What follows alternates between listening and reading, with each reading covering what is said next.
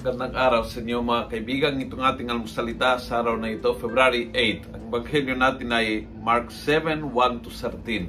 Ako po si Father Luciano Feloni, Parish Priest ng Kristong Hari sa Diocese of Novaliches. Sabi ng Ebanghelyo, they noticed that some of his disciples were eating their meals with unclean hands, that is, without washing them. Now, the Pharisees, and in fact all the Jews, never eat without washing their hands, for they follow the traditions received from their ancestors, nor do they eat anything when they come from the market without first washing themselves. And there are many other traditions they observe. For example, the ritual washing of cups, pots, and plates. So the Pharisees and the teachers of the law asked him, Why do your disciples not follow the tradition of the elders, but eat with unclean hands? So, ito ang tanong, no? Bakit hindi sinusundan ng mga alagad ni Jesus ang mga lituntunin ng mga Hudyo? Yung mga lituntunin ng mga Hudyo ay nagsimula bilang isang common sense na prescription para ma-avoid ang mga sakit paggaling palengke maghugas ng kamay. Bago kumain, linisin ang plato. Common sensical uh, yung mga lituntunin para maingatan ang iyong kalusugan. Parang ngayon, huwag kang lumabas na walang mask, maintain yung social distancing.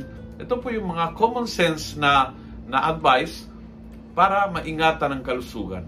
Sa dumaan ng maraming maraming panahon, yung mga lituntunin niyan ay naging parang batas ng Diyos. Sa tingin nila ay talagang kasalanan kung hindi ako naghugas uh, ritually ang pinggan na dapat tatlo pa kanan, dalawang pa kaliwa and they made it into a ritual at nawala ang sense ng itong mga lituntuning ito ay isang biyaya ng common sense para maingatan ang kalusugan ng tao.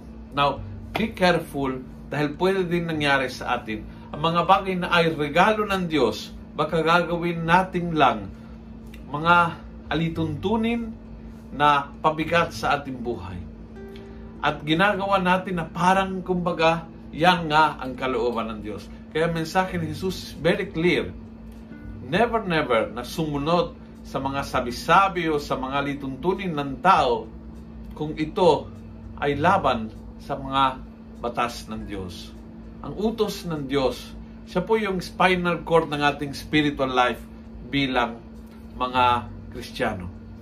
And uh, ito hindi. Yung mga lituntunin ay mga bagay na nilagay in a time for a purpose but they are not the most important. Bilang Kristiyano, maging matimbang. Anong talagang mahalaga at anong mga bagay na temporary uh, it was given for a particular purpose on a particular time, pwede mayroon, pwede wala, hindi makaka-apekto sa ating pananampalataya. At ano naman ang mga bagay na ay nasa sentro ng ating pananampalataya. Never put them at the same level. Kung nagustuhan mo ang video ito, pakiusap, pass it on. Punuin natin ng good news ang social media. Gawin natin viral araw-araw ang salita ng Diyos. God bless.